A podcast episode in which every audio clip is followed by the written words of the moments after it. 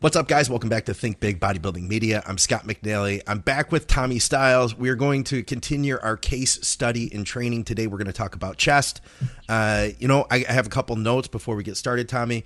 Uh, anybody who is catching this on video, uh, we also have our audio podcast. It's been moved. New RSS feed is Think Big Bodybuilding. So you can find that at iTunes, SoundCloud, Spotify, Google Play Store, whatever. I don't know. Um, also, we are uh, presented by True Nutrition. All of our programming is. Uh, you can uh, check us out and support our show by uh, using our code advices. A lot of great health supplements, performance supplements, bulk supplements, all sorts of formulas. Enough of that. Tommy Styles, man, it's been a minute. How you been? I'm good, brother. Glad to see you're back moving around. Yeah, tell me about it, man. We uh, we got a lot of really good feedback on our first installment of this uh, mini series. We, if you guys haven't seen it, uh, it's been a couple months now. Tommy and I broke down basically the anatomy of a back workout. Uh, we we talked about everything from start to finish and what's going through our minds uh, while we're doing it. Um, you know, both of us have been training for a long time, and neither of us have had, I would say, like the best genetics, but we've been able to make some decent progress. Uh, now Tommy's out in Arizona training with Dusty, so he's been getting some cool insights out there. Um, I've had the opportunity to train with a lot of uh, really well known uh, people that I've respected through the years, and we're going to try to share that with you guys here today.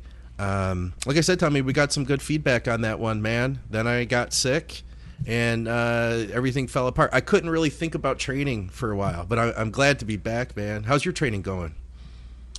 It's going good. Um, still, still strong. Haven't really lost much. Um, pulled back the volume a little bit as uh, we move on in this prep. So I'm eight weeks out tomorrow. Okay. Eight, eight and ten weeks out. So uh, food's still pretty high. Cardio's daily now, but um, I still believe the best way to burn body fat is uh, with your training intensity. Hmm. So that's my performance is something I constantly audit, um, constantly make sure I'm able to uh, to push it, and then obviously listen to your body. But um, we'll be able to touch on some things that have helped me still keep training intensity high in prep. Because um, you know, you and I are the same. You don't really you don't lower the training, you don't change the training up just because you're in prep and calories get lower and uh, caloric expenditure is higher, you still try to, you know, do what you did that got you the muscle in the first place. Sure. So uh, we'll we'll be able to touch on some of that. But yeah, I also got a lot of good feedback on the the first episode we put out. So somebody likes what we're saying. We'll try to keep this going now. Now that we're back, uh, we'll uh, bring the next installment. Well, let's shoot for like maybe every couple weeks. We'll put these out. Um, if you guys have any suggestions, anything that you would like us to cover next, let us know. So we did back. Today we're going to do chest. Uh, chest is something that uh, Tommy and I both have had to really think about. This isn't an exer- uh, This isn't a muscle group that just came naturally for me, and I believe that's the same for you, isn't it? Very much, yeah. When I learned how to press, I didn't learn how to press with my chest. I learned how to press just to move the weight yeah. I was, you know, like anybody who got into the gym, I might have just wanted to have a really good flat bench press. Yeah. Um, like we were all chasing at one point. Um, so I never learned how to engage my chest in a press. I was very delt dominant. So I grew big front delts and had no chest. And the presentation that I had, if you look at my physique from front relax, is almost like one of those big salad bowls. You got your two ends out here, and then it, it caves in Okay. So that's uh, I had to fill in the gaps and, and really break everything down, um, toss some movements that don't work with me. You know, I'm 5'10 and pretty long limbs, so I've had to play with ranges of motion. Um, I've had to work on mobility, as I have with every you know muscle group. I've had to increase my mobility and just uh, really get analytical with my training and with my uh, my performance. You know, the cadence of the reps, down to all the details. I mean, kind of, we were talking off the air, but you and I aren't blessed with the ability just to pick up weights and, and grow. We have to really, you know, have a stubborn approach that we're not going to quit because it's harder for us. Yeah. Um, and I think that's a blessing because it allows us to talk and bounce ideas off of each other and even you know have the opportunity to put episodes like we're putting out right now. Sure absolutely. Yeah it, it's it's through that experience that you know and, and here's what i'm hoping uh, you know I, I know both of us get asked by other people people who are newer to lifting weights that, that you know they they want to know like well what do you do for this? How do you train that muscle? And having had to think about it a lot you've had the ability to then like you know learn how to articulate what you're doing too. So i definitely mm-hmm. think that you know having to had go through the hard work is helpful. Uh, let's just dive into it man. Uh, where does your chest training start? Uh, it starts with mobility and potentiation which we covered in the first episode. Um, so I, I really got to get my shoulders moving. I've got some i don't have any major shoulder injuries but i've just got you know they've taken a beating um, just from pressing. And I was a baseball player before I got into bodybuilding, so that that takes a toll. Mm. Um, so I spent t- ten minutes, you know, with bands, just doing different um, different warm up stuff, uh, just really making sure the rotator cuff, the infraspinatus, all of those little muscles that are in the shoulder are ready and, and warm um, yeah. before I even touch a bar or dumbbells. Um, from there, I'll do some some light flies on the pec deck just to get some blood flowing in my chest. That's kind of where I um I just really squeeze the reps out. I'm not even trying to accumulate any fatigue. I just want to make a connection with my mind and my chest.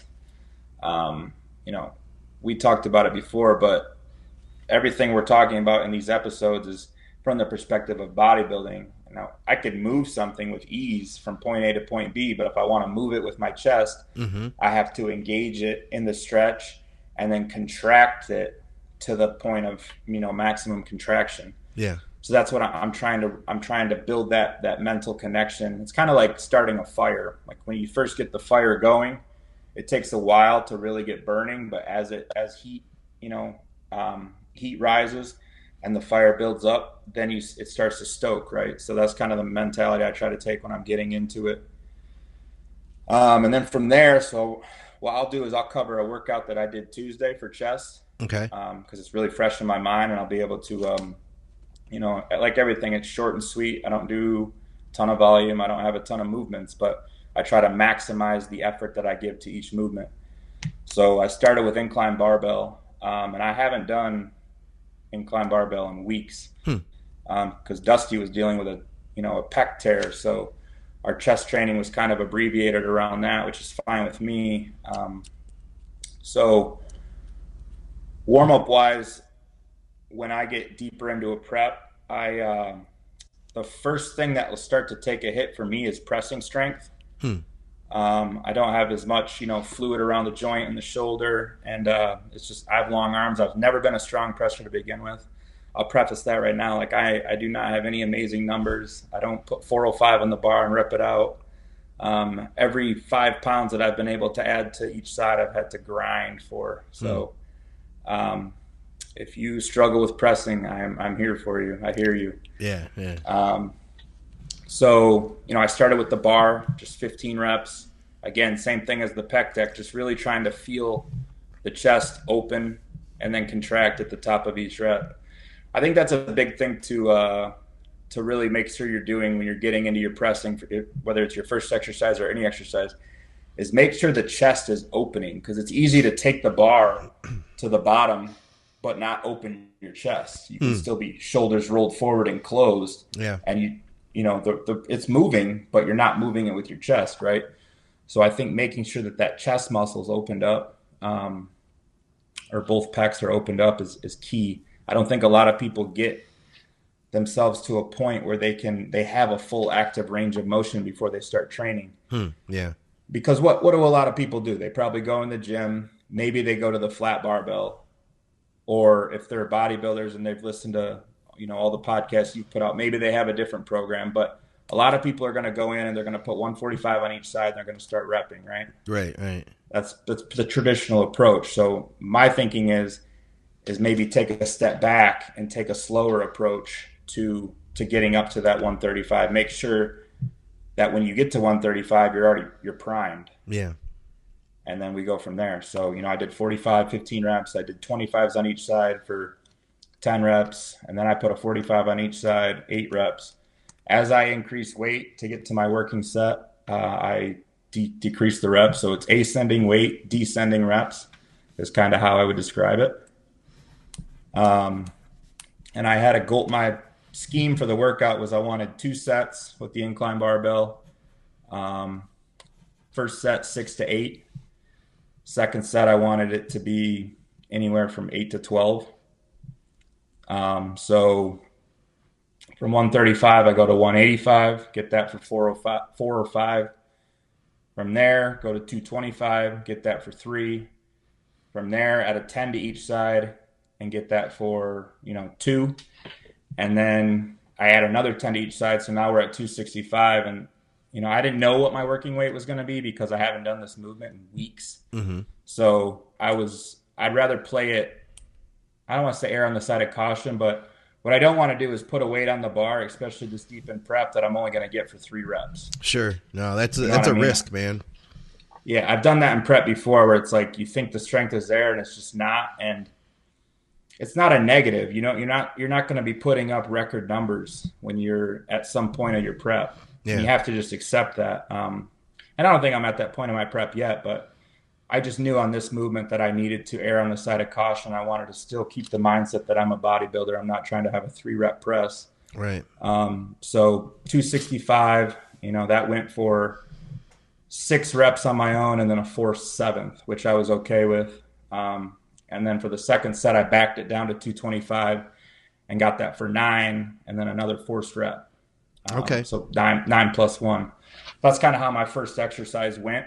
And then by then the whole, you know, my, I had a, a full pump from right underneath my clavicle all the way down to where the pec ties in and the pec minor. So So um, and I think I had that because I, you know, I did all that warm up work. It took me about 30 minutes to get through that first exercise. And Okay. while I'm doing that, I was drinking my intra, hydrating. You know, I have EAAs, create all, you know, the same stuff everybody else is drinking, but you're getting all that, that in, intra workout in you. Um, blood's flowing, the pump, you know, is starting.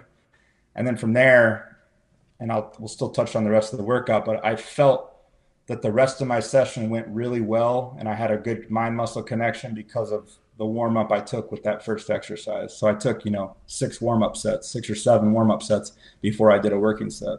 Yeah, yeah. I um I do a lot of warm ups too to get where I want to be because I'm I'm doing something similar, like a lot of people are doing a heavy set and then a back off set. That's been kind of my common theme.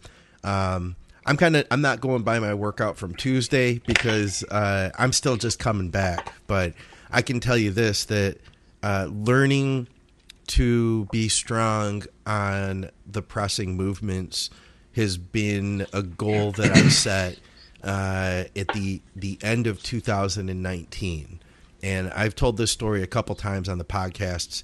But uh, it was David Smith who saw my dumbbell press, uh, and he pointed out to me. He was like, "Hey, that's really good." I shot a video uh, and it was like the hundred pound dumbbells, and it was like all I had. And it was when I, I was out at Ron's gym out at West Coast Iron, and I was all pumped up, and I got this set up, and I shot a video, and I posted it, and I'm like, yeah.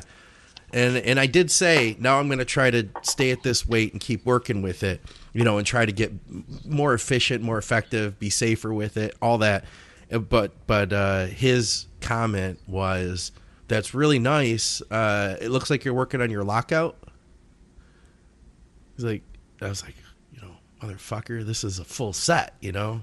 But I Right. wasn't. The thing was, is I wasn't. I wasn't using a full range of motion. So, um, I've I had to back off at the beginning of the quarantine.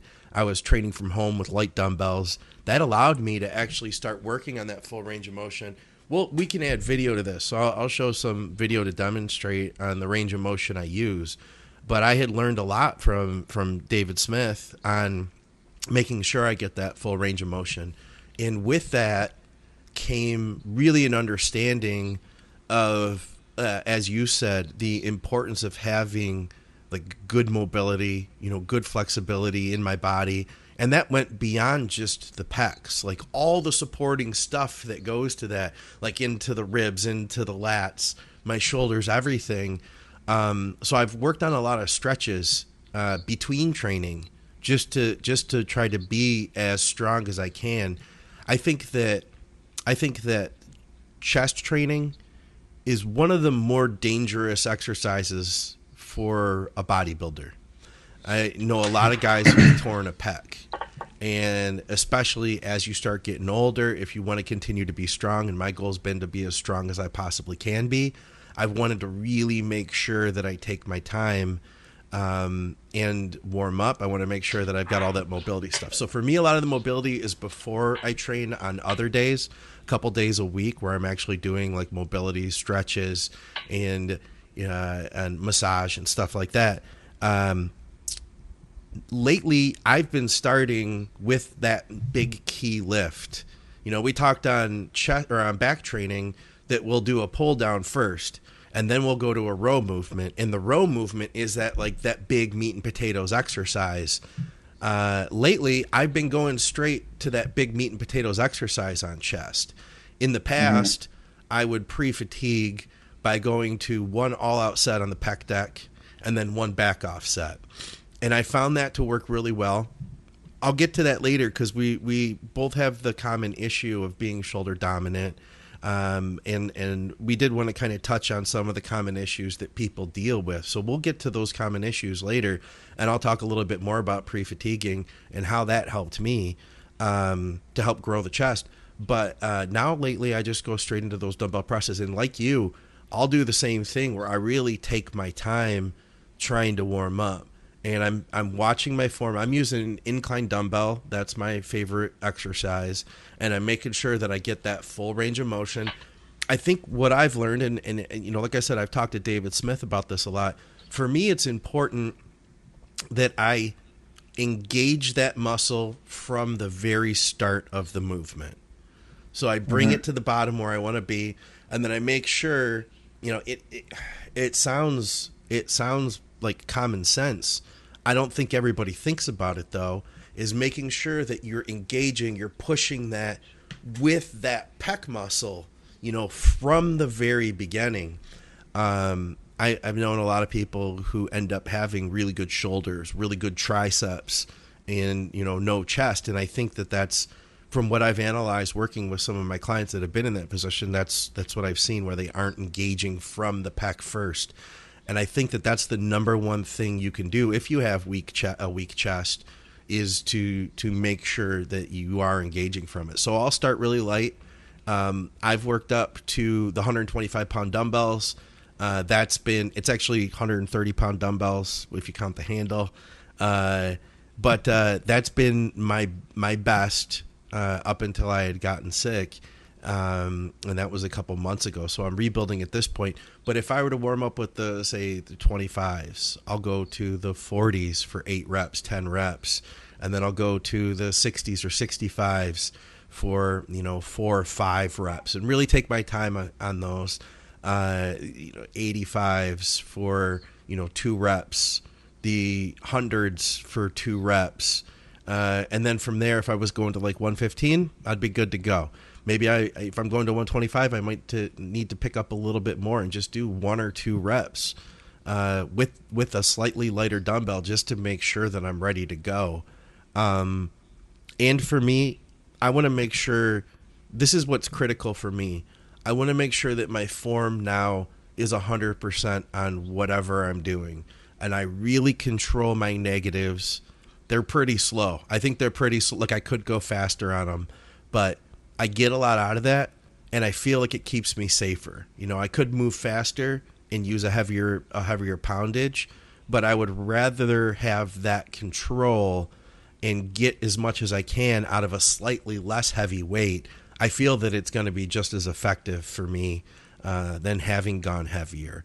Uh, like I said, I'll work up to one heavy set. I try not to go lower than eight reps. That's that's where I feel comfortable. Um, I do think that chest is a, a muscle group that you can go slightly lower reps in uh, than some other body parts and get a good workout with it uh, and get some good growth. But for me, if I start getting down into like the sixes, and then that means maybe if I lifted something that was too heavy, I might only get four or five for me, that's a little bit too much of a risk now in my 40s. So I want to make sure I can at least get six at all time and shoot for eight. You know, work toward mm-hmm. ten, something like that. Um, but like you, you know, I'm I'm hitting a set for about eight, and then after that, I, I maybe will reduce it slightly, and then try to get just as many reps as I can. Which, you know, if it, if if I were to get the 125s for let's say seven, then I might drop to the 115s or even the 110s. Um, hell, on some days, maybe even the 105s and just really work on perfect form and, and get as many reps as I possibly can. Maybe I get 13 on that. I don't know. Uh, but that's where I'm at. And I'll, uh, like I said, sometimes I, in the past, I've used pec deck. I, actually, sometimes I should say religiously used that. Uh, but now uh, I just go straight into that, that big main exercise for me. Yeah. I'm glad you touched on that. I'm the same because with back, we both like that one, that one movement before to really almost get us mentally ready for the, yeah, for the yeah. meat and potato movement. And then with chess, we both like to get into the meat and potato movement right away and then just spend a good bit of time warming up. I mean, my whole session's probably an hour 15 and the first 30 minutes is on warm ups for one exercise. Yeah. Now, are you, you know, training you know chest? I mean? Is chest uh, chest uh, by itself, or are you training that with other body parts? by itself right now. Okay. Okay. We've had it that way for a while, so we split up chest and shoulders. I've done push pull legs. I mean, I did that for years. Yeah. Um, I've done DC, so I've done chest in a bunch of different ways. And actually, the best progress I've made is when it's been by itself. Okay. On this uh, five day body part split we've been running for for months, probably since we were doing two a days. Um, nice. So, yeah, that, I, that was one thing I wanted to touch on that you said, and then where are you at with um with hand not not hand you're on dumbbells, but um for me hand placement I used to go wider and I think I went wider because it gave me the ability to move more weight. Okay. So now I've I've moved my hands in and I'm not I'm trying to get less elbow flare. Um so I, I've moved my hands in to a point where I can almost my elbows aren't at 90 they're almost they're not tucked completely obviously because i'm on a barbell but they are I am turning them downwards slightly when I'm pressing. Yeah. That allows me because you touched on pressing with the pec out of the bottom. Yeah. I think I didn't do that when I for years. That's why I pressed wrong because I used momentum from coming down and then I kind of used like an elastic recoil where you would just like let go of that last four inches and then use that re or that inertia to go back up. Sure. Um, and it totally bypassed the pec and then went all to the shoulder. So my front delts got great, you know, in a, or innervation, but the pecs were just being bypassed. So now uh, a key for me is just to try to feel at the bottom of my warm ups, not with a heavy weight, obviously, but at the bottom of my warm ups, I might like hang there. Okay. And really feel where my pec ties in. I want to feel that activate and then press. Huh. I'll probably do that with my, you know, my first three warm up sets when the weight's really light. Yeah. I just want to feel that outer pec fully engage, fully stretch, and then drive it up real slow. I don't even try to explode out of the hole on some of those reps. I try to just move it up with, you know, a good pace, but I'm not trying to explode. That's for the the working set. Yeah. And then you mentioned um, the negatives. I obviously I'm pretty big on negatives. Dusty and I count for each other, but um, with the warm up sets, I try to be extra extra with the negatives. Like I'll take them really slow just to sure. establish that mind muscle and that kind of gives me a little bit of leeway when I'm grinding out some reps on the working set that the negative may or may not speed up, but if it does, it's okay because I think I've established that mind muscle and everything's engaged. Yeah, I'm connected, so I don't feel like I'm I'm cheating myself. I think for anybody who is uh, listening to this because they're genuinely trying to improve their chest training uh, and I'm thinking of especially like a like a newer guy, maybe somebody who hasn't even broken their chest training down the way we are right now.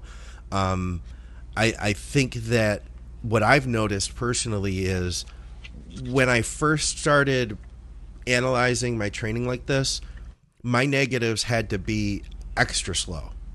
My pauses, because I, I do a pause at the bottom, my pause at the bottom had to be like an extra long pause in order to be like, okay, I'm engaged, now go. The longer I've done it, the faster I've gotten. And if you're to watch it, the pause might not even look like like an actual long like it's not a long pause anymore, but it's a long enough pause that I can get that engagement going. Um, I would say exaggerating those things in the beginning is okay. You know, you may sacrifice some weight, but it's okay to really take your time and be like, come down to the bottom and then, you know, engage and be like, okay, did I engage? Oh, yeah, I'm engaging. And then begin to press on that negative, really feeling that negative and, and, and you know, really kind of, like you said, learning to make sure that you're getting what you want out of it is really what it comes down to. And then with time, you know, if it does speed up, you you've you've put the foundational work in to make sure that you got what you need. You still always have to check yourself and be like, "Am I going too fast?" But you know, it's it's it, that's something I've noticed is that my my speed has picked up some, but the engagement is quicker. Yeah, and I agree with that. I think as it becomes, you know, repetition leads to, um, well, I guess you could say experience, but it just you have more control the more repetitions you've done. Yeah. So over over time, you're able to pick that speed up a little more each each time.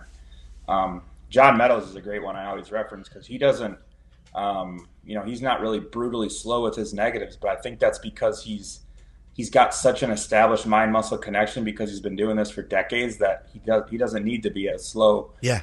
Whereas, like I think I even touched on in the first episode, there's some exercises still where I have to go slow intentionally just to keep the mind muscle because it's just it's stronger than it was for me, but it's not to that point where I can blast through reps. Yeah, yeah. Hey, um, one one thing I wanted to mention too, uh, when you talk about we're we're talking about making sure you're engaged. You said you know, in not really blasting up until you got to your working set. One interesting thing uh, that I learned, I learned a bunch of interesting things from him. That I learned from Dave was uh, he explained it as that you want to come out of the hole cautiously and add momentum as you get the bar up or as you get the dumbbells up. You know that we we are in our most vulnerable position. You know if, if you're listening to this and you're like hey i'm going to retool my training and you don't bring the bar or the dumbbell all you know all the way down and now you decide you're going to try to go a little bit deeper with it. You don't want to just drop to the bottom and then just rip out of it because that is a vulnerable place you know? Like i said i think that in my opinion chest training is can be a very dangerous thing for bodybuilders. We can get hurt there. You can tear a pec. You would not be the first. Um, mm-hmm. so i think there is a, an amount of caution which i wanted to mention that i use coming out of the hole and then I add to it like step on the pedal, you know, and then floor it as as my shoulders engaging, as that triceps engaging, and then drive through, you know, with it. Mm-hmm. That's a good point to make because I think you know we've probably used the word explode multiple times already. Yeah, and when we say explode, we mean through the muscle. We're generating all that force through the muscle we're trying to target. Mm. If I wanted to just explode with my full body, you know, I could I could throw the barbell through the ceiling if that was my goal to explode. You know what I mean? Like, yeah, yeah. We say explode. We're saying generate all as you're lowering. You're loading that muscle, loading that muscle, loading that muscle. You're, and then from the bottom, you're going to hit that quick pause and then generate all the force from your pecs on up. Drive your back into the pad, whatever you're on, and then you know push it up. But we're yeah. not saying explode as in use everything underneath the bar to get that bar up, right? Yeah, yeah. You know, that would be a, a to B training, and we're training as we're we're talking from the perspective of bodybuilding. So what what happens so, next after you uh, you're done with that main you know heavy lift? Uh, you're using the barbell press. I'm using the dumbbell incline. Where do you go from there? So following Tuesday's workout, I went to the incline hammer strength. Um, so to preface, I don't lock out on my barbell presses. Um, I lose the connection to my chest if I lock out, and my front delt or my shoulder will roll over. Yeah, and it it just um, it's not beneficial for me. So I go up. I only my range of motion is as high as I can get the bar where I still feel tension on my chest.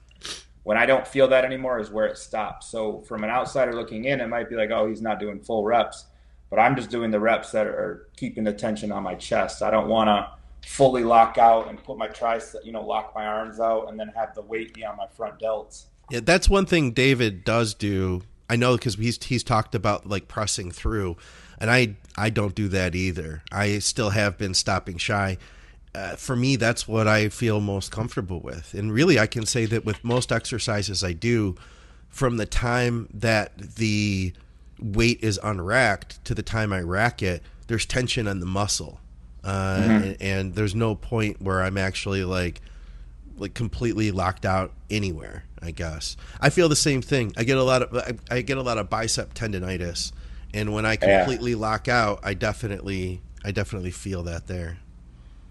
Yeah, maybe it's because um, you know we both have pretty long arms. Maybe that that contributes. Leverages contribute. Um, and it, you know Dave's a, I, he's a crazy strong presser, right? So yeah, he's crazy you know, he's, strong on everything. Yeah, he's uh, he. I mean, he would know better than us of what what's the right way or the wrong way. I just try to do the way that where I keep tension on the muscle that I'm trying to work, and you know, I've the results are there that my chest finally started growing when I stopped doing the things I was doing. So I just I follow that. It's a very bro science approach, but I'm not telling you don't lock out. I'm just saying yeah. if if you are, maybe you know audit your training. But what I what I'm getting at is next up's incline hammer strength. On this one, I will lock out. Ah, because, okay. Um, I don't that thing that happens on the barbell where the shoulder rolls over it doesn't happen on the incline hammer strength. I think because I'm in a more fixed position and I don't have to worry about stability. Yeah. Um, all I have to do is, you know, come down. I keep my elbows tucked, so I set the seat real low, almost as low as it can go. Yeah, yeah. Because I a lot of those machines, especially hammer strength brand, they can cause like a pinch um, in my shoulder for me. So I'll yep. drop the seat all the way down. The grip I take is one thumb length away from the end of each handle. That's exactly um, what I do. Everything you've explained so far, when I use that machine, I try to do the same low seat. Really? Yeah. yeah. hands right in there. Yeah. The hand placement, I have to give credit to Dante on because I hmm. um, I used to probably be wider again okay. because I could I could move more weight and I was you know chasing the log logbook. When I first got into DC, I was very like focused on beating my numbers by any means possible, even if it meant shit form. So Dante, he, I think he put a video out or he sent something to Dusty. I can't remember, but since then I've been thumbs from the end of the uh, the handles. That's where my grip goes, and from there I feel like I can really drive and I push my back into the pad, and then I squeeze everything from here to here, nice inward, and almost try to make it touch my chin. Yeah. Um, and on that one I'll lock out. So my thinking is is that I'm getting the overall load and gravity um, and, a, and a, a, lot more stretch with the incline barbell. And then when I go to incline hammer strength, I'm still getting some stretch, but my, my main emphasis on that is um, is the lockout. So I'll still take it as low as I can before you know my shoulders take over, but um, I'm really trying to drive my back into the pad, and, and I want to finish you know up here. Yeah, yeah. Almost like I'm trying to squeeze my wrists and elbows together. You know what I like doing that that type of movement on? We talked about this machine before. Um, all around all the different uh, Metro Detroit powerhouse gyms have the Magnum brand incline press machines. It's kind of like yeah. a slightly cheaper incline press machine, and it's converging handles. And yeah, just the way that my hands come up, it's like I can get this drive and this squeeze through the pecs, you know, while completely locking it out at the top. I've I've done a movement you're talking about with that machine and liked it a lot. I love that machine. If my gym had one, I would use that exclusively. Um, yeah. Anything that mimics that, because what it's like a you know a seventy-five degree angle with the bench, and it's almost like that little gap where it hits is like exactly what I'm missing in my chest. That that fullness right here. Okay. You know what I mean? Yeah. So like when I when I when I'm able to do one of those machines, if I'm traveling, I love it. So um, yeah, that I think it's called like a super high incline press. I don't know the. Oh, from Hammer. It, but uh, Hammer has one, and yeah. Magnum has one. Um, I think Legend has one too with the converging handles. Yeah. Um, they're they're nice. They're very, uh, especially. I feel like with guys with long arms, they're just built for us. How many really sets get, do you do with that exercise? Um, two working. So okay. with with that one, I wanted to get two working sets of eight to ten, and um, the goal was to hold the same weight with the second set or go up weight if I felt that it was an easy 10. Um, it wasn't an easy 10, so I kept the same weight. My goal was just to match the reps, which I did, and I got you know three plates on each side for 10, and then three plates on each side for nine, um, which I'm okay with. Um, warm up wise, it was just one plate each side, and the warm up's already done for me at this point. I just need to touch the weight, so it's nothing's a surprise to me. Yeah. So it was just you know five reps with one plate on each side, three reps with two plate on each side, into three, and all right, I'm ready to go. Um, by this time, like I've you know I've put down three quarters of my intra, which is a liter and a half of fluid. Um, I'm mentally I'm checked in. I just had my my meat and potato movements out of the way, so now everything else is just icing on the cake. Yeah. Um, and this is where I just try to really you know push blood volume and, and, and training as hard as I can with each rep. Yeah, yeah, that's cool, man. I feel like what we're doing isn't too dissimilar. I have um, it's a company called F Light. It's a chest press with converging handles. Um, when I bought it, I actually looked at the guy had both the incline and the flat version. I generally feel better on incline machines, but for some reason the flat machine felt great. And you can incline the bench slightly. It goes it goes up moderately, but the higher you go, the less clearance you have to get under the pad under the handles. So Okay. uh, I have it on a slight incline, and I keep my elbows in. Uh, what I'm looking for on this second exercise now is more like to flush the blood full of muscle, or excuse me, flush the muscle full of blood, is what I'm I'm attempting to do. Um, I'm you know I I've gotten my my big scary lift out of the way where I've really challenged myself and I've done something I've never done before, and at this state I want to use a weight that I can get you know a ballpark 10, 10 reps with now, ten to even 12 maybe i'll even go higher on a, a random occasion. But at this point though i really like to just flush blood into the muscle and i'll do about two sets of that. You know two failure. Both of them are two you know absolute failure. But at this point it's not as much of a challenge for me. Like the the stress is off of me for this exercise now. I feel a lot more relaxed and i'm obviously pumped from having done the first exercises. And from here now it's it's it's more about like I said, getting to like finishing the muscle off. Mm-hmm.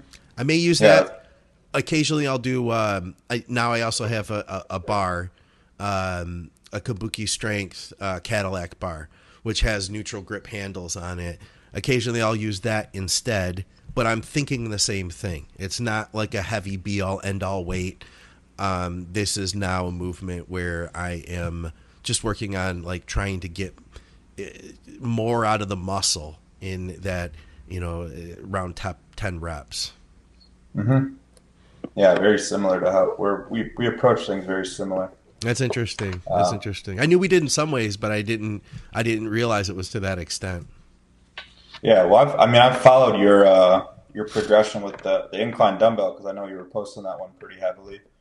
Um, just the ability to get strong, I think, is uh, is key. Yeah And for anyone listening, like our end goal is still, you know, maximum strength with proper form while training like bodybuilders.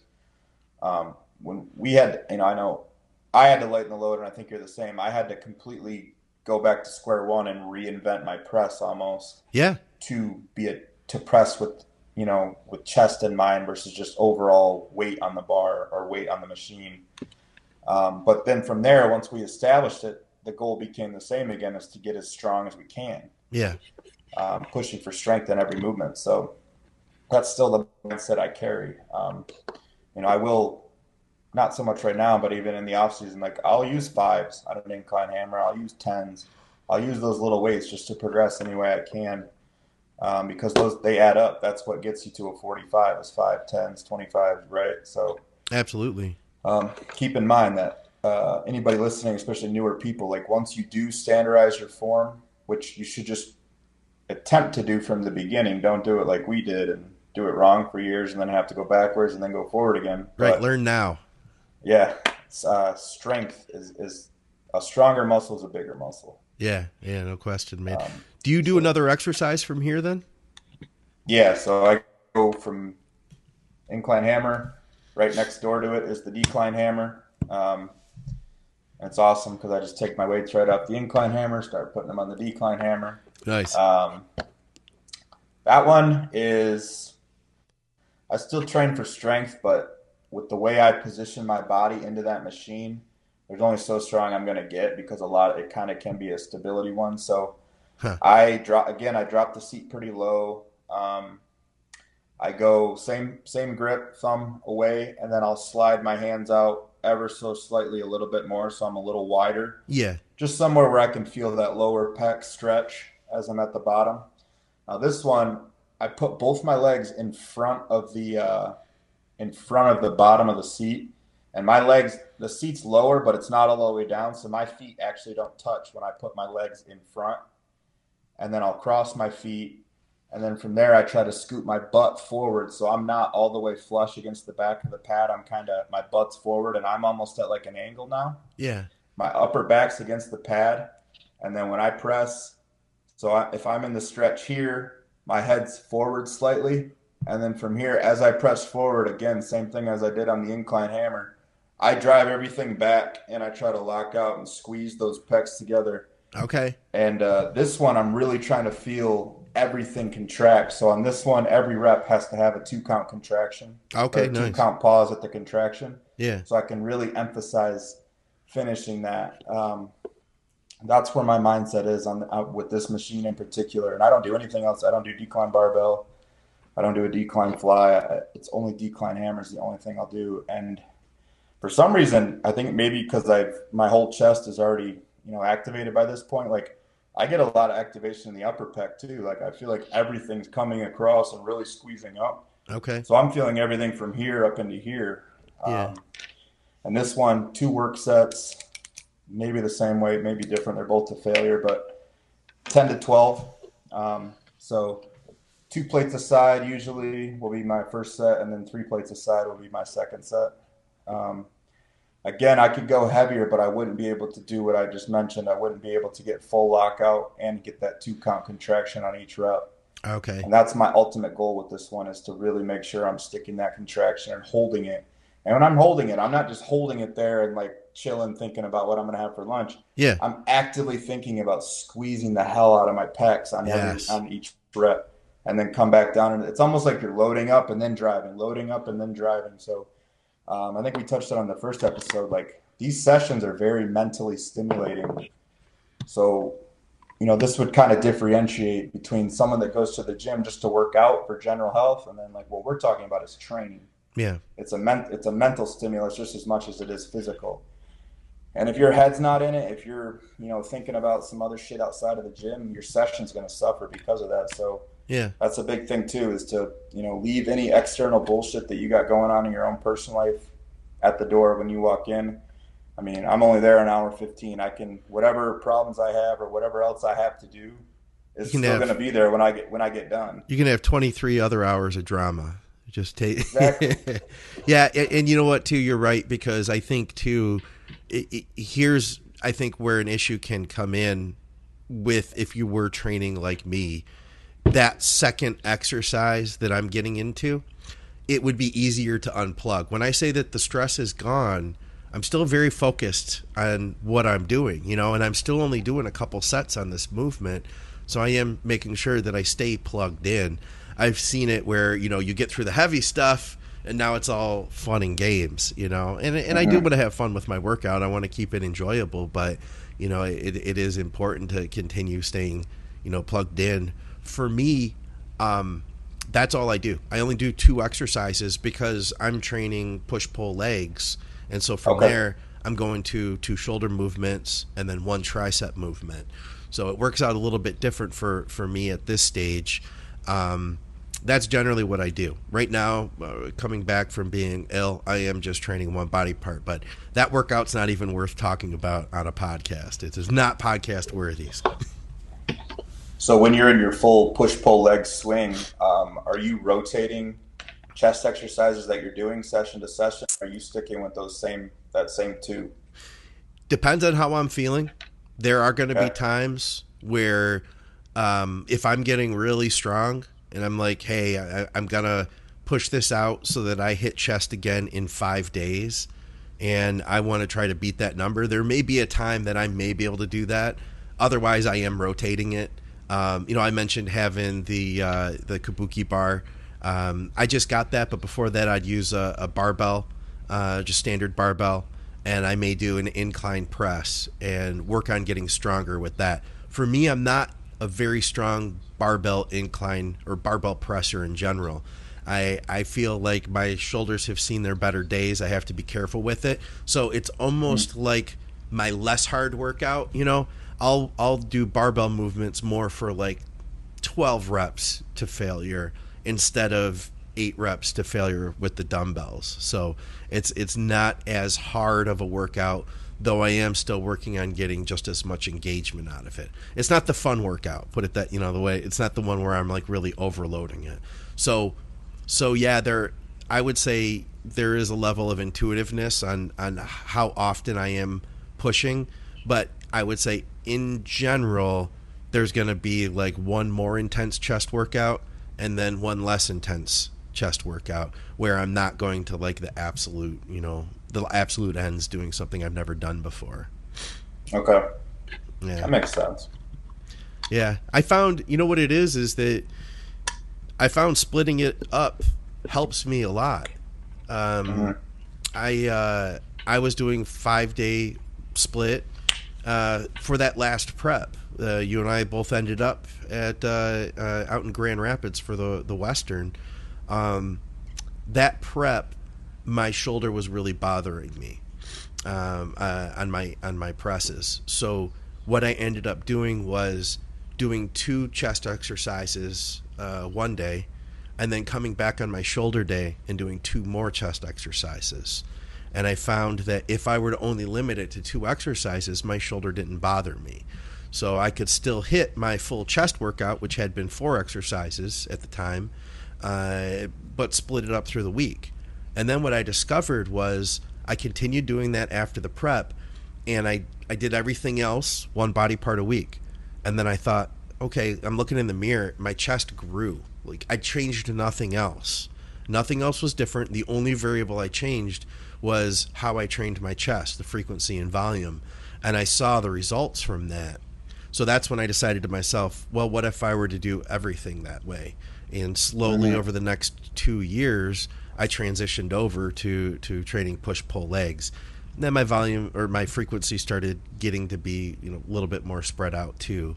Uh, I don't do two times a week. I, that would crush me. But I would say about every five days, I, I train a body part. Yeah, I'm very. I mean, similar. Just I don't split it, and there's one more movement I do, which I'll get to. But oh, you do. Um, yeah, because I hit everything. Every body part gets hit every seven. Yeah. So we're on a fixed schedule right now. So we have the same two off days every week. Okay. Um, so everything's getting touched every seven. I mean, obviously that, you know, other muscles come into play on different days, but so I hit chest on Tuesdays. I'm not going to hit it again until next Tuesday. Right.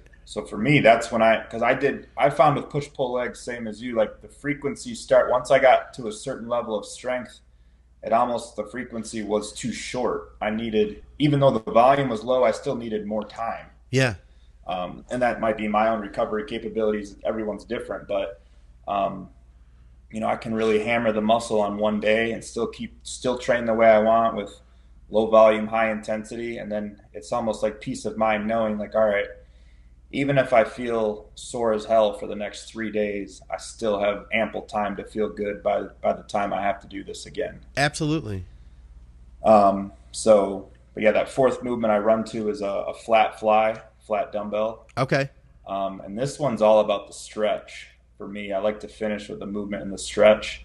Um, I got that from um, obviously in DC. You finish chest training with a force stretch, a force loaded stretch. Yeah. Um, so that's kind of what we incorporate into this movement. So every rep has a five count stretch in the hole.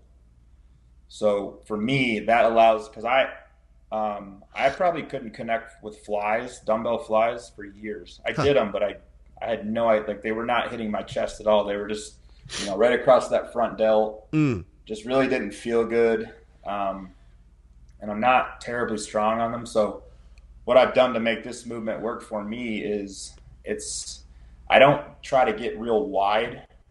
I keep it almost like a 90 and I just try to keep that chest up, thoracic spine extended and let the elbows drop. Almost like a it's almost like a fly press, but it's not a full fly press. Okay. Um, but that five count in the hole allows me to make sure, like we talked about in the beginning, where I'm engaging pec.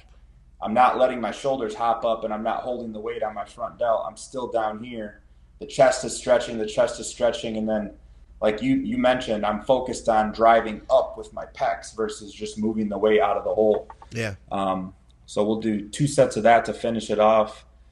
You know, eight to ten reps, but with a five count hold in each rep, that's like that's a minute under tension. That's a lot. Yeah. Um, and that's how you're finishing. And then you're also finishing by you know getting the benefits of loaded stretching post training, which is just going to help with hypertrophy. So after that one, I mean, my chest is fried. I couldn't yeah. do another movement even if I wanted to. So, you know, four movements is our cap. Sometimes three. You know, if, if we're really not even if we we tax it on the other ones, but yeah, four will be the absolute max. And then, um, so with shoulder training, since I don't do that on this day, we don't really do any shoulder presses. So I'm kind of the same as you. As I've got some spongy shoulders, um, and I'm trying to keep longevity in mind. So we might throw in one shoulder press, and if we do, it's it's after we do a lot of like it's after three movements. So our strength is already going to be compromised, and we're not training that movement to all out like we would, you know, on, on chest. Yeah, yeah. We're only going to be as strong as we could be for being the fourth movement of that day. So that's how I'm able to keep my shoulders intact for pressing is by putting 75 to 80% of my pressing work is only for chest because that's what I need over delts. Yeah. Um, and then, you know, obviously everyone has different needs. So I'm not telling everyone you have to do it this way. This is what I've customized to my, you know, little tweaks and injuries that I've had to work through and sure. to my programming. And Scott's done the same thing. But the point is, as we're trying to get you to look deeper into your training, other than just thinking like, oh yeah, I train hard, I check that box, I'm all good. Yeah. What's my next cycle? Right? Yeah. I, yeah. I'm fascinated by the ability to dive into our training, the fact that you and I can have a genuine conversation about our training sessions and and really, you know, get into the X's and O's of it. Like that's that's the stuff I love. Um, and if you're that hyper focused on on your training, anything you take cycle wise is going to have a positive effect. Absolutely, and you'll so, probably be able to handle taking less. You know, if you're mm-hmm. if you're getting that much out of your training. And look, you know what we're talking about too. I, I, I we did get one uh, criticism uh, on our last show. Uh, somebody said, "Look, you, you don't need to do all this. You don't need to think about it. You just get in there. You lift weights. You lift heavy, and you go eat food. That's bodybuilding. Bodybuilding isn't analyzing everything and breaking it down." But the reality is, is that after you might not need to do what we're doing. That may work for you. It may work for you forever, and if that's the case, more power to you. But if it doesn't, uh, then then this is the next route is thinking about well if i am pressing this and my chest isn't growing why is that and there's a lot of people out there that have that very issue so i thought before we wrapped this thing up we could maybe talk about what are some of the common issues that we see. Uh, if somebody's listening to this, they're 50 minutes in. That means that I think they they may need some help uh, with their chest training. Hopefully, they've picked a few things up. Um, you know, what, one of the common issues I think we've talked about is the the shoulder thing. You know, shoulder, I, shoulder mobility, hundred percent. Yeah, and and pressing from the shoulders. You know, not not using the pecs um, I think that that's that's all I did from the start. And like my first contest, my delts had popped out, but my chest was just non-existent still. You know, it's by comparison. Um, when you started out, were you naturally a stronger presser on shoulder movements than absolutely, chest? absolutely, yeah. And do you think that you gravitated towards that because you had a natural strength towards it? So you might have wanted to go in on that more because I know I was the same way. Shoulder pressing came easier than um, anything with a you know I could probably military press as much as I could bench or incline. You know, back when I was first starting out. So, dude, yeah, I wanted to I wanted to go in on that movement. That was like, all right, yeah. I can at least look semi respectable on this. So yeah. Let, let's blow these delts up. I think that's the case with everyone. You know, you find something that you're good at, and that's what you that's what you keep doing. Yeah, man. I I remember training shoulders as a middleweight with a guy who was a strong man, and we were pressing the same dumbbells. Like, cause, and That's I felt great. good about that, you know? But in mm-hmm. reality, though, man, my chest was way, I think at the time I was incline pressing 90s and I was shoulder pressing the 130s, a seated shoulder press. But it's like that was the heaviest I got, and I could do sets of, you know, four sets of that, you know, for for for good reps too. Like we're not talking like five reps, we're talking eight reps. But yeah, my mm-hmm. my chest was way behind. I think you make a really good point, man. At the time, though, I didn't change that. I was just happy I could press something that was 130 pounds. You know. Yeah, I remember 100 pound dumbbells were like that's almost like what it was like to get to 200 pounds for me. It was like if I could move, if I could do something with the 100 pound dumbbells, yeah, I'm some, I'm somebody. I'm in the triple digit club. Yeah, yeah. I, am I'm, I'm doing the hundreds. That's because that's the end of the stat, or that's closer to the end of the stack. That's like the hierarchy of the gym. I'm going to be respected because I'm using hundreds. So absolutely, I think I, I fell into that trap. I think that's interesting that you did too. That's funny that we are both naturally strong with shoulders, so we decided to to go after that one and just kind of chest was an afterthought. No, what I ended um, up learning was to is eh, we talked about it a little bit before was um uh uh pre-fatiguing. Uh my coach uh, I started training with him after that first show and every day we did chest, we would start with the pec deck. And I could not do as much on the barbell bench press after that as I could if I had I gone in fresh but it made a difference. Uh, I've talked to Scott Stevenson about it on some Muscle Minds episodes. You do get more act- overall activation in your workout if you were to start with that. So I found that to be my workaround. I didn't focus on better engagement like we're talking about. I just focused on pec deck first. And do you find that, I guess, if you had to pick one or the other, which way would you say is the better way, or, is, or does there have to be a better way? Is either one an option? I think that learning the engagement was probably a smarter move. You know, mm-hmm. I probably could have avoided some shoulder issues because I still was doing the same stuff I did before. But I did, I did, I do think it helped because I did get more activation out of the pec. And then okay. when I went into those pressing movements, they were already warmed up and I could already feel it, you know. So I do think that it did make a difference. So it almost like you you coached yourself in the ability to have the mind muscle down the road where you're Almost. at now. In a, yeah. In a way, yeah, yeah, yeah. Because um, I did something similar. I, I, I had a strength block where I I did cable crossovers as my opener. Yeah. Just for that very very purpose was to I I deemed it as like I was getting blood in the pecs, I was getting activated, all that. Yeah. And and now that I I don't think it was wrong, but I just I think there's a better way to do it. I agree. And that's kind of the way we're talking about. I think you shouldn't do a movement long term. You shouldn't be doing a movement first. That's going to take away from your overall strength because what have we covered in this is that a stronger muscle is a bigger muscle, and if I'm compromising my strength on my press, because I mean we're if if you have a press versus a fly, I mean a press is how you build a chest. Look at I mean success leaves clues. Anybody with a big chest, they they have some impressive pressing movements, right? So um, it's good that we were able to find a way to activate the chest and learn. Yeah. But long, long story short is that the best way to do it is to um, learn the overall movement, learn the overall engagement of the pecs, and then start with your press. I I can't argue with that, man. If you could retrain yourself to get that activation out of the pec first, I think that that, that would be that would be huge.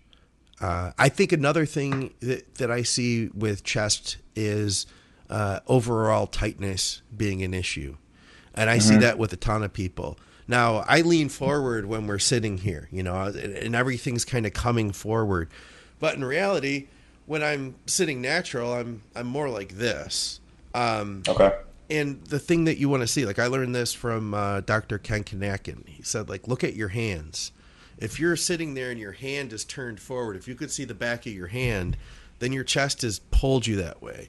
You get the, you know, the like yeah. you get the bodybuilder Neanderthal ape look. You know what I mean? You don't want that, and and we end up having a lot of issues. I think uh, in bodybuilding uh, with with tight pecs. You know, we're, mm-hmm. we're pulling forward. That those muscles get tight, and that they're pulling you this way. That can cause all sorts of issues, like the shoulder issue I've talked about that's in part responsible. And I think that if you can keep that stuff loose, uh, you can you could definitely get stronger. You can stay healthier while you're doing it, and long term will have a bigger chest. Yeah, I think that's a good point to touch on. I I definitely have to credit to a lot of the the body work and, and the, the the maintenance I do on my body is my as my mobility has increased, it's allowed my range of motion to increase. Yeah, and that's allowed my muscle to have a bigger threshold to grow. Um, if I look at videos of me pressing four years ago versus today, the range of motion is probably half. Yeah, and the chest development was probably half or less. Hmm. So I think the more we're talking about activation, in order to get activation, you have to have the ability to get to those points of activation. So I know I see a PT, I see, I have a guy that does some body tempering on me. I've, I've worked with plenty of people in Michigan before I moved out here. Um, I look at that as like, you know, some of it was for pain and I actually had injuries, but other parts of it was like, this is an investment in my training performance. Yeah. Um, and I know you saw, you saw, um, her name Becky. Yeah, yeah, yeah. Yeah, you Becky saw Wilson. her. Um, did you did that translate into you having better range of motion with your pressing? So, with my that, shoulder issues, well, yeah. Well, here's the deal: with my shoulder issues that I had, I stopped doing a lot of pressing for a while, and I could. I got to the point where it's like, if I went to this gym, I can use that machine. If I go to this gym, I can use that machine, and then I'll add a fly to that, and that's what my chest workout is. That's where it went for a while. Um, having seen if I used a dumbbell, even like 25, 30 pounds, like light, I would feel it in that bicep tendon, man. It would scream at me, and I just couldn't do it. I saw Becky, and the very next day, I was doing sets of 90s uh, on dumbbell press, flat dumbbell press. So it was a huge overnight difference. That's intense, yeah. And that's that's what I'm getting at too, man, with that that tightness, because I do see a lot of the young guys that are especially like you're getting geared up you're new in, into bodybuilding you have started to grow some muscle. I think one of the first things i see is those pecs get overly tight they're pulling you forward and it's going to affect your ability to continue progressing from there you know? No absolutely. I think and and i guarantee there's some people that are going to listen to this and they're going to they're going to have that aha moment where it's like i am that guy. I am the yeah. guy who is 25 pound presses are a grind for me. And like you said, you had one session with her and we're moving 90s. And how many people are just like, they just, they've accepted that that's where they're at. Sure. I've had that with certain, certain injuries, not related to the chest, but like, I just accepted like, this is as much activation as I can get. This is, this is life. And then I got fixed and I'm like, it's almost like a, a reawakening. You're like, holy hell, I have, I have all this range of motion that I haven't been able to tap into for X amount of time. So that's what I'm getting at with the body work. Is if you are listening to this and you're that guy that's like, you know, you feel 135 on a bar, not in a good way, and you're someone who used to be able to press more. Yeah, that's your body's telling you something. You're something is not opening up, and there's a there's a blockage, there's a trigger point somewhere that needs to be released. And that's what a lot of these experts can do. If you have someone in your area, I mean, everyone's different I'm blessed to be where I'm at in Arizona. We have a lot of good people out here, but um, I would I just I mentioned that when it comes to training because I wouldn't even be training I train if it wasn't for the bodywork people I've worked with. So I look at any money on that as an investment in your performance. Yeah. Yeah, I agree 100%, man. Well, listen, let's wrap this thing up uh, while we're here. I think we shared some really good information. Uh, hopefully, hopefully some light bulbs get turned on here. Like I said at the beginning, um, you know, I have people who are interested in learning, you know, I, what do you do? How do you do this? And so hopefully being able to sit down with you and being able to have these conversations, we can answer some of those questions that those guys have. And, uh, you know, they might be able to get a little bit more out of their training. Uh, if you were to tell people to do one thing today to change their training? What one thing could they do, Tommy, to improve, you know, next time they walk in the gym and train chest? I would say with whatever you're going to do, pause everything for a full at least one count in the stretch of every rep. And that will show you, you will learn right then and there if you're activating your chest out of the bottom of the movement or not. I like that. Or if you're if you're bypassing it completely, right? I, mean, I like you touched that. on it. I did the same thing. I, I blasted through the chest. I, I completely bypassed activating my chest out of the bottom for years. Hmm. so that that's almost like a litmus test. Is is do that, do it with your warm ups. Obviously, don't do it with a, a weight. You know, you're probably going to have to lower your numbers. Yeah. But test yourself. If if you're at the bottom of a press and let me get my camera here. There you go. And your shoulder wants to from that from that pause position it goes up and then you go up, then that's telling you something. You're you're not getting the full activation you could, or you're not keeping the tension you could. Um, and that might not even be a tightness issue here. That might be something in the thoracic. That might be something in the tear, like something back. Everything can kind of seatbelt each other. That's why it's. Yep. The point is, is just to kind of turn turn that light bulb on and make you think. If you are someone who's struggling to develop a chest, and I think, I think everything kind of falls into two. Like, there's some people who the first time they started benching, they grew a chest, right? Yep. And then there's guys like us that didn't. So I think you're either going to go one or two ways, and maybe you're in the middle and you want to get more chest development. Um, this is just meant. This whole thing is kind of just meant to help you turn that light bulb on and think and audit your training and really ask yourself: Am I training the muscle, or am I just training a movement? Am I am I training my chest, or am I training everything that has to do with my upper body just to say I'm training my chest? You know what I mean? I just I want people to turn that light bulb on and really get um, really get in depth with how they're analyzing their training. Yes, sir. I couldn't agree more. Um, if people want to reach out to you, Tommy, where's the best way to follow along with what you're doing and follow along with your prep? Right now, it's uh, Instagram. Um, I have a website being developed, but it's, nice. It's a it takes its time. Um, so Instagram, T Stiles two S T I L E S. Um, and then you know, obviously, I train with Dusty, so anything he puts out on his YouTube, I'm if it's training wise, I'm in there too. Nice.